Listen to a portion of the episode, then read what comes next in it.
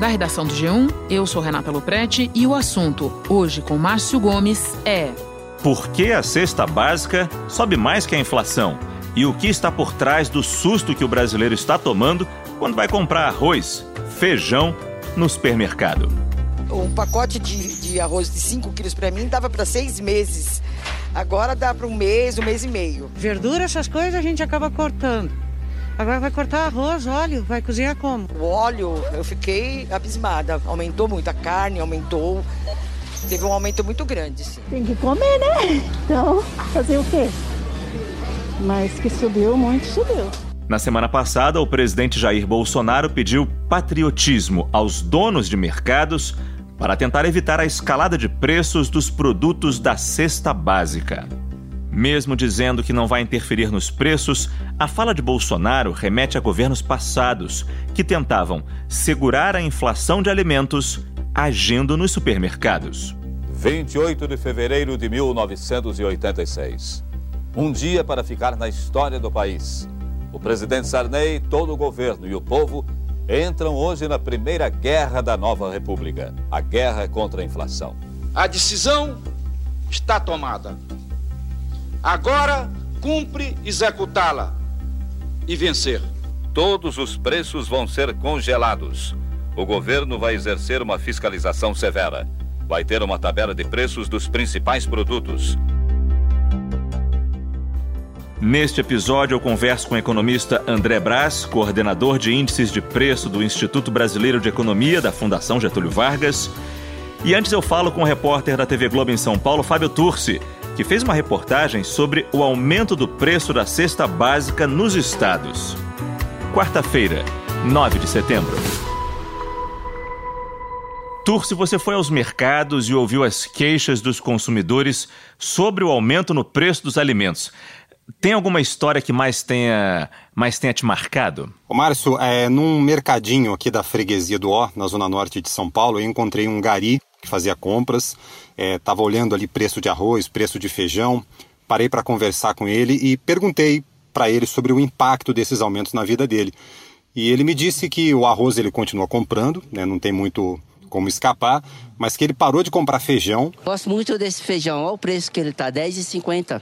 Se o preço tá ótimo, eu compro feijão. Agora, o preço tá dessa altura, o valores aqui tá aqui, eu pego compro legumes. Que aí ele leva para casa e mistura esses legumes ao arroz para dar um colorido na ausência do feijão. É, eu encontrei também uma analista de sistemas é, que me disse que está comprando menos leite, está consumindo menos leite. Eu diminui o consumo, já não consumo tanto leite assim, então eu diminuo. Eu estava comprando todas as vezes que eu vinha ao mercado, agora eu já não compro mais. Basicamente, assim, quem não tem condições financeiras de absorver esses aumentos, é, ou tem que buscar alternativas, e dependendo do produto, essas alternativas podem ser muito difíceis, né? ou precisa consumir menos mesmo, né? acaba diminuindo a compra é, daquele alimento, né, acaba ingerindo menos daquele alimento e com eventualmente até algum tipo de impacto na própria saúde, né? Claro. E, e nessa sua pesquisa, quais os alimentos mais subiram? Vários índices de preços mostram um, um aumento bem significativo no país é, de produtos como arroz, feijão, óleo de soja, leite, açúcar. Quer dizer, produtos básicos né, da nossa alimentação. Até o mês de julho, o índice de preços ao consumidor amplo, o chamado IPCA, acumulou alta geral de 2,31% em 12 meses. Só que nesse mesmo período, o setor de alimentação e de bebidas já subiu 7,61%. É interessante observar que, em outros momentos, é, vários alimentos já foram vilões da inflação. Vira e mexe, na verdade, algum alimento é vilão da inflação seja porque choveu demais em alguma região produtora, seja porque choveu de menos, é, seja porque há algum impacto do comércio é, internacional, algum país comprando muito e diminuindo a oferta aqui dentro, é, alguma variação importante do câmbio. Então, sempre os alimentos estão é, se revezando ali na lista de vilões da inflação. É, agora, a gente pode lembrar até que no ano passado a carne bovina subiu bastante, porque a China aumentou muito as compras e aí diminuiu o nosso abastecimento interno aqui de, de carne bovina, né, no nosso mercado interno. A arroba, que até setembro estava em 145 reais, subiu para 220 nos últimos dias. E o mercado externo também está aquecido. De janeiro a outubro desse ano, os chineses compraram 23% a mais de carne bovina do Brasil em comparação ao mesmo período do ano passado. Ao todo, a exportação brasileira cresceu 11%. Se a gente puxar mais pela memória, lá em 2013, o tomate foi um grande vilão da inflação, né? Fez-se muita piada, inclusive, com o tomate naquela época. Agora, se a carne bovina aumenta de preço, a gente tem para onde correr. Compra carne de frango, compra peixe, carne suína. É, se o tomate sobe muito, você troca, leva para casa algum outro legume. Agora, quando se fala de arroz, de feijão, você vai substituir como, né? O próprio óleo de soja, o leite também. Então, são produtos é, que tornam muito mais difícil para o cidadão se defender, né? muito mais difícil para o consumidor se defender desse aumento, de trocar o produto, fazer a famosa substituição. O músculo, que é uma opção para economizar, ficou quase 28% mais caro em 12 meses. A laranja-pera e o leite longa-vida também subiram. E até a dupla feijão e arroz não escapou. O arroz, 22% a mais. E o feijão carioca disparou 46%. É, e aí a gente fica meio refém mesmo desses produtos e não tem muito para onde correr, né? E na sua apuração você também mostrou que os preços variam muito de estado para estado. Onde é que o consumidor está sendo mais afetado? Se a gente pegar como base, Márcio, o levantamento do Diese, que faz um levantamento sobre o custo da cesta básica em 17 capitais brasileiras, é, a capital onde a cesta básica mais subiu de preço esse ano, então a gente está avaliando aí de janeiro até agosto, é, é, Salvador. Em Salvador a cesta básica subiu 16%. E se a gente olhar as seguintes nesse ranking, são todas capitais do Nordeste. Aracaju vem em segundo lugar, Lá a cesta básica ficou 13% mais cara desde o começo do ano. Depois vem Recife com aumento de 11%, João Pessoa com quase 11%, 10,96% de aumento na cesta básica. E para a gente ter uma referência né, do que significam esses aumentos, a inflação oficial do país, o IPCA, medido pelo IBGE, não chega a meio por cento ainda esse ano. Né? O IPCA de janeiro até julho está em 0,46%. Então, versus uma inflação geral que não chega a meio por cento, a gente está com aumentos de 16, 13% no custo da cesta básica. É, é, é, muita coisa, é muito fora, é muito acima do que a inflação geral está tá, tá subindo. Na Grande São Paulo, a prévia da inflação nos últimos 12 meses ficou em 2,46% abaixo da meta da inflação. Quando a gente olha item a item, apenas a alimentação em casa subiu bem acima no mesmo período, mais de 11%, de acordo com um levantamento feito pela FEComércio São Paulo. E a inflação geral está tão baixinha assim, obviamente porque por conta da pandemia, a gente tem muito menos demanda, a gente está demandando muito menos outros produtos, outros serviços que, consequentemente, estão caindo de preço, né? Caso de transporte, caso de vestuário, de despesas, por exemplo, com viagens, com passagens aéreas ou rodoviárias. Então, esses gastos estão puxando a inflação para baixo. Então, se a gente olhar esses produtos que, que estão com altas mais significativas, né, esses produtos básicos, a gente vai ver que o, o, o arroz, por exemplo, chegou a 40% de alta esse ano em Porto Alegre. É, o leite, a capital onde ele mais subiu foi Campo Grande, 36% de alta. Em Aracaju, o óleo de soja subiu 43%. É, em Brasília, o açúcar subiu 46%. E o produto com a maior alta no Brasil foi o feijão em Curitiba, com 55% de alta desde o começo do ano. Isso segundo o levantamento do DIEESE. E aí, por que, que varia tanto, né, de uma região para outra, de uma capital para outra? A gente tem os fatores de produção e distribuição. Então, obviamente, se a gente consome um produto é, que é produzido perto da gente, ele vai custar mais barato do que uma família que mora a centenas de quilômetros de distância e tem todo o custo logístico aí para transportar e conservar o produto até lá. E as diferenças de tributação também entre diferentes estados acabam pesando nessas, nessas diferenças né, em, em relação aos preços dos produtos de uma capital, de uma região para outra. É inevitável perceber que o peso, esse peso da alta dos alimentos, está afetando os mais vulneráveis, os mais pobres. Exatamente, exatamente. Esse é o público mais afetado. Né? Se a gente olhar o perfil de consumo das diferentes faixas é, das famílias brasileiras, a gente vai perceber que entre as famílias mais pobres, é, o orçamento doméstico é mais comprometido com a alimentação. Né? A alimentação ocupa uma fatia maior de gastos das famílias mais pobres. E aí a gente olha em volta e vê um momento em que essas famílias são as mais atingidas pela pandemia, são as que mais perderam emprego, são as que mais tiveram comprometimento de renda, isso sem falar é, nos riscos à saúde, que acaba atingindo mais as pessoas que moram em lugares é, mais apertados, né, com uma densidade populacional mais alta. Mas essas pessoas já estão com um comprometimento financeiro é, proporcionalmente muito maior do que o restante da população. Então a gente acaba tendo, infelizmente, o que a gente poderia chamar de uma tempestade perfeita para as pessoas mais pobres do Brasil. Né? Esse aumento dos alimentos, esses alimentos especificamente que estão subindo de preço e todo o contexto financeiro que essas famílias estão vivendo. Pois é. Aumentos de 30%, 40%, 50% é, é, é, um, é um nível impossível de ser absorvido por uma grande parte, uma grande faixa da nossa população. Fábio, muito obrigado pelas suas informações. Eu que agradeço, Márcio. Grande abraço. Agora eu converso com o economista André Braz. André, a gente sabe que a inflação geral não disparou. Em abril tivemos até uma deflação, a média dos preços caiu. Mas nas últimas semanas, o consumidor que foi ao supermercado se assustou com o aumento de preços de alguns alimentos, como o Fábio acabou de nos contar. As pessoas apontam a alta do dólar como um fator para isso. Mas como é que essa alta acaba afetando o preço dos alimentos produzidos e consumidos aqui no Brasil mesmo? Pois é, muitos alimentos que são produzidos aqui no Brasil têm seus preços cotados em bolsas internacionais, seus preços em dólar. E à medida que a nossa moeda se desvaloriza frente ao dólar, outros países também ficam interessados em comprar esses produtos do Brasil. O Brasil fica mais competitivo né? Em plena safra, o milho está com um valor ótimo, 75% maior do que no ano passado. E em Mato Grosso do Sul, 96% de tudo que é exportado vem do agro. A soja representa quase metade dos negócios. E da mesma forma que é muito bom saber que a gente está exportando mais, está ajudando a balança comercial, por outro lado, isso diminui a oferta de grãos, né, de produtos agrícolas que são usados na fabricação de produtos que chegam na gôndola dos supermercados. Né? E isso também estimula a exportação de proteína, de carne, né? carne bovina, carne suína, carne de aves.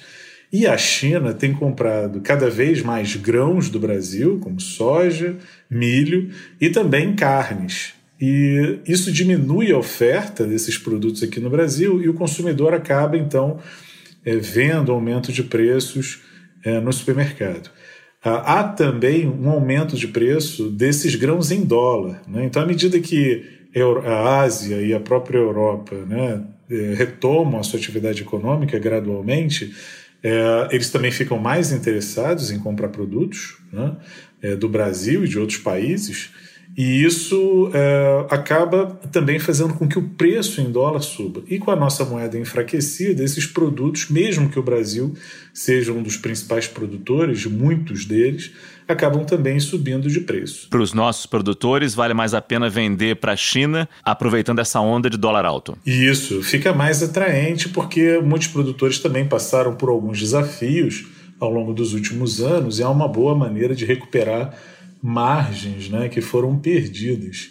E a, a, é, qualquer produção agrícola requer também defensivos agrícolas, adubos e fertilizantes, que são é, suprimentos é, que tenham uma correlação com a taxa de câmbio. Né? Fica mais caro você comprar esses insumos quando a nossa moeda é, fica desvalorizada. Com um câmbio mais elevado, né, fertilizante está mais caro, né, o farelo de soja que é o, e o milho que é utilizado na ração de animais tem, uh, tem regiões que estão apresentando mais de 50% de aumento né, de custo de produção. Então, uma parte dessa boa venda que se faz também serve para você recompor é, uma parte dos custos né, que foram comprometidos ao longo desse processo de desvalorização. Estava desvalorizado a ponto de a gente precisar de, de um dólar valia quatro reais. E hoje um dólar vale R$ 5,46. Então a gente teve uma desvalorização de aproximadamente 36% nos últimos 12 meses. Entre todos os produtos que a gente vê mais caros nos supermercados, tem um em especial que preocupa muitos brasileiros, que é o arroz. Um item básico que faz parte do cardápio de quase todo mundo. Como é que a gente explica especificamente a alta do arroz? O arroz também é uma commodity, tem preço colocado no mercado internacional. E em determinadas ocasiões é mais vantajoso você exportar o produto do que vender no mercado brasileiro. E isso, às vezes, cria essa pressão inflacionária em cima de um grão que é muito importante. Pagar 20 reais, 25 reais num pacote de arroz é em plena pandemia, né? Onde a maioria das pessoas perderam seu emprego. É um abuso, né? A gente assistiu também uma alta de preços forte no feijão, que não tem relação com o mercado externo, é basicamente uma cultura e uma demanda domésticas, né? A gente planta, colhe e consome aqui dentro mas que também passou por desafios de safra e é, em 12 meses o feijão carioca, que é o mais consumido no país, já subiu quase 50%. Né? E o arroz, apesar de, de ser tão é, consumido quanto feijão, ainda teve uma escalada de preço menor, algo em torno de 23% nos últimos 12 meses. De qualquer maneira, são aumentos que superam muito a inflação acumulada nesse período que está em 2,7% pelo índice aqui da Fundação Getúlio Vargas. Sobre o arroz, nessa terça-feira, a ministra da Agricultura, Tereza Cristina, disse que arroz não vai faltar e que os preços vão cair. E ela usou a expressão: se Deus quiser, vamos ter uma safra recorde no ano que vem. Dá para confiar na safra para resolver esse tipo de problema? É, a safra depende do clima e não dá para a gente prever com muita pre eh, precisão como o clima vai ajudar a agricultura, né? Porque ele, o clima é bem-vindo para várias culturas e não só para o arroz. A gente deve trabalhar com muito otimismo e é, é, é uma parte, né? Para tudo dar certo, a gente realmente tem que ser otimista, mas não dá para a gente fazer uma promessa que depende é, do clima, né? Para dar certo. Então, é, eu acho arriscado a gente antecipar uma safra maior ou melhor é, dado que a gente depende de condições que a humanidade ainda não aprendeu a controlar. Se a ministra apela aos céus, com o se Deus quiser, o presidente faz outro tipo de apelo. Na semana passada, o presidente Bolsonaro pediu patriotismo aos supermercados. Nessa terça-feira, ele também apelou para os donos de mercados que tenham lucro perto do zero. Pode existir algum tipo de acordo com o setor para resolver essa situação? Até que ponto esse apelo funciona? Eu acho muito difícil, isso não funciona e os supermercados, em geral, eles são tão vítima quanto os consumidores. Os supermercados visam lucro, né? É, mas é claro que eles também estão sujeitos às flutuações é, de preço que vêm é, do próprio mercado. Né? Segundo a Associação Paulista de Supermercados, o grupo de produtos formado por arroz, farinha de trigo, açúcar refinado, açúcar cristal, frango em pedaços, carne bovina, suína e óleo de soja acumula alta de 28,98% no atacado até agosto, num período de 12 meses. Já para o consumidor, essa mesma cesta subiu 23,8%. Ele compra esse grão de produtores e, esse grão vem mais caro também para o supermercado. Seja esse grão o arroz, o feijão, ou seja uma proteína, uma carne qualquer. Então, o supermercado ele faz uma parte, ele é um intermediário, né? E ele está tão sujeito a esse aumento de preços quanto as famílias, e é muito difícil que ele consiga absorver um encarecimento de custos que não vem desse, do segmento dele, é um desafio do produtor né, que, que viu seus insumos ficarem mais caros, que viu sua moeda desvalorizar, que está vendo aí mercados cada vez mais ávidos por produtos brasileiros. Então é uma situação de mercado. No passado, em situações de descontrole desse tipo, já se falava em tabelamento de preços. Eu queria que você lembrasse quais foram as outras vezes que a gente usou isso e se deu certo ou não. Não deu certo. A gente já usou várias estratégias de tabelar preço, tentar controlar. É, já tivemos até fiscais né, de, de, do governo Sarney, por exemplo, que iam a campo denunciando aumento de preços. Né? Congelamento total de preços, tarifas e serviços. Todo mundo deve ajudar o governo nesta fiscalização. É muito difícil, porque é, não dá para a gente intervir nas leis de mercado. Né? Inflação nas alturas, remarcação desenfreada de preços. Muita gente pode nem se lembrar mais, mas assim era a economia brasileira até o início dos anos 90. Bresser, Verão, Collor 2 foram os nomes que os governos deram para as medidas adotadas naquela época para tentar endireitar a economia. É, o que dá é para a gente criar é, políticas que, que é, onerem menos a nossa taxa de câmbio. Então, se a gente, por exemplo, é, mostra um comprometimento maior com o gasto público, né, tenta cortar e diminuir o máximo possível é, o, o, gasto público, combatendo esse avanço do déficit né, das contas públicas, a gente, por exemplo, consegue diminuir o risco do país, estabilizar um pouco mais a taxa de câmbio e fazer com que isso crie uma flutuação menor no preço de alguns alimentos. Isso é uma estratégia que tem uma abrangência muito maior do que qualquer outra que dependa do clima ou da boa vontade de um setor da economia um setor da economia que não é responsável por esses aumentos, como é o caso dos supermercados, e que também não teria a responsabilidade de ajudar a regular o preço para o consumidor. André, eu queria saber se você acha que esse aumento vai continuar a ser repassado para o consumidor e se isso pode causar uma inflação fora de controle. Nós podemos sim, porque ainda há muita incerteza, tanto na economia doméstica quanto no resto do mundo, uma parte devido ao coronavírus, né? É, isso ainda pode criar algumas instabilidades na nossa taxa de câmbio, podem haver futuras desvalorizações. É, isso pode influenciar o preço de alimentos básicos, né, como derivados da soja, do milho, do trigo, e, e isso ainda pode sim provocar algum aumento de preços desses produtos ao consumidor.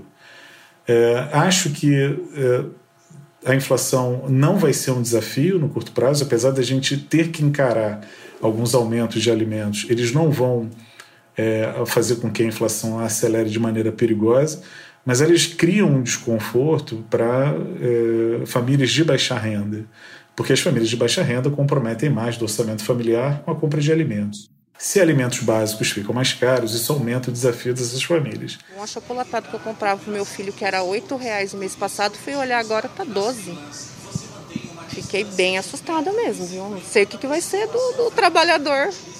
É trabalhar só para comer mesmo. Esse é o, é o mal-estar que esses preços podem causar no curto prazo, mas um descontrole inflacionário ou uma inflação acima da meta é difícil acontecer. Mesmo com essa pressão inflacionária de venda dos alimentos, a nossa expectativa para a inflação para 2020 está abaixo do piso da meta. A meta desse ano é 4%, o piso é 2,5% e a nossa expectativa ainda está abaixo de 2,5%. Mas isso, é claro, é uma inflação média que engloba muito mais do que a alimentação. Lembrando que a alimentação responde por pouco mais de 20% do, do, do, do índice de inflação como um todo. Né? Os 80% restantes são, de, são de, de serviços e bens duráveis é, que compõem a cesta de consumo das famílias e que não estão subindo na velocidade dos alimentos. Mas quando a gente fala de brasileiros mais humildes, sim, isso afeta muito, porque é a inflação que é, compromete mais é, a compra de alimentos, que é onde eles gastam comprometem a maior parte do seu orçamento. E para esses brasileiros de baixa renda que você se refere, a gente sabe que eles estão conseguindo enfrentar essa tormenta toda muito por causa da ajuda do auxílio emergencial. Muitos deles dependem desse dinheiro. A distribuição desse auxílio deu um alívio para milhões de pessoas que foram afetadas diretamente pela pandemia. E aí eu te pergunto, André, qual pode ser o resultado na diminuição do auxílio de 600 para 300 reais, somado ao fato de que os alimentos estão mais caros? Olha, é, a minha expectativa é, é que já, já, está havendo uma recuperação da atividade. À medida que é, alguns serviços que não estavam sendo oferecidos começam a ser oferecidos, com essa liberação gradual é de locais públicos e de comércio e serviços, é, isso também começa a favorecer um pouco a volta de, desses profissionais que estão se valendo do voucher, né, de assistência do governo, é a atividade profissional. Volta ao emprego. Volta ao emprego. Então, à medida que essa volta ao emprego se torna possível, né, é, a necessidade do voucher também vai diminuindo. Então, ainda que ele diminua de valor, algumas pessoas já vão estar né, de volta ao mercado de trabalho, se valendo de seus salários, e isso é, deve permitir que essas famílias driblem esse momento né, de, de aumento do preço dos alimentos com maior facilidade. Mas é bem verdade que essa economia não vai se recuperar na mesma velocidade em todos os setores. É bem verdade que alguns setores demitiram trabalhadores que não vão ser absorvidos da noite para o dia. Então, é, eu acredito que essa redução do voucher, de fato, vai criar um desconforto para um conjunto não desprezível de brasileiros e vamos ter muita sorte se a, a economia se recuperar de forma mais rápida e absorver esse contingente no menor prazo possível. Né? André, muito obrigado pelas suas informações, pelas suas explicações. Boa semana para você. Igualmente, uma ótima semana para ti. Um abraço. Antes de terminar, mais um de nossos lembretes. O auxílio emergencial foi prorrogado até dezembro, com mais quatro parcelas de 300 reais cada. Mas algumas categorias ficaram de fora da prorrogação do benefício. Quem conseguiu um emprego formal depois de ter recebido o auxílio emergencial, pessoas que receberam em 2019 rendimentos tributáveis acima de R$ 28.559 e seus dependentes Pessoas que tinham posse ou propriedades no valor total superior a 300 mil reais até o fim de 2019, assim como os seus dependentes, e pessoas que receberam rendimentos isentos não tributáveis ou tributados somente na fonte de soma superior a 40 mil reais e seus dependentes. Você pode encontrar mais informações sobre as novas parcelas do auxílio emergencial e suas regras de pagamento na página do G1. Este foi o assunto. O assunto está disponível no G1, no Apple Podcasts, no Google Podcasts, no Spotify, no Castbox, no Deezer. Lá você pode seguir a gente para não perder nenhum episódio. Eu sou Márcio Gomes e fico por aqui. Até o próximo assunto.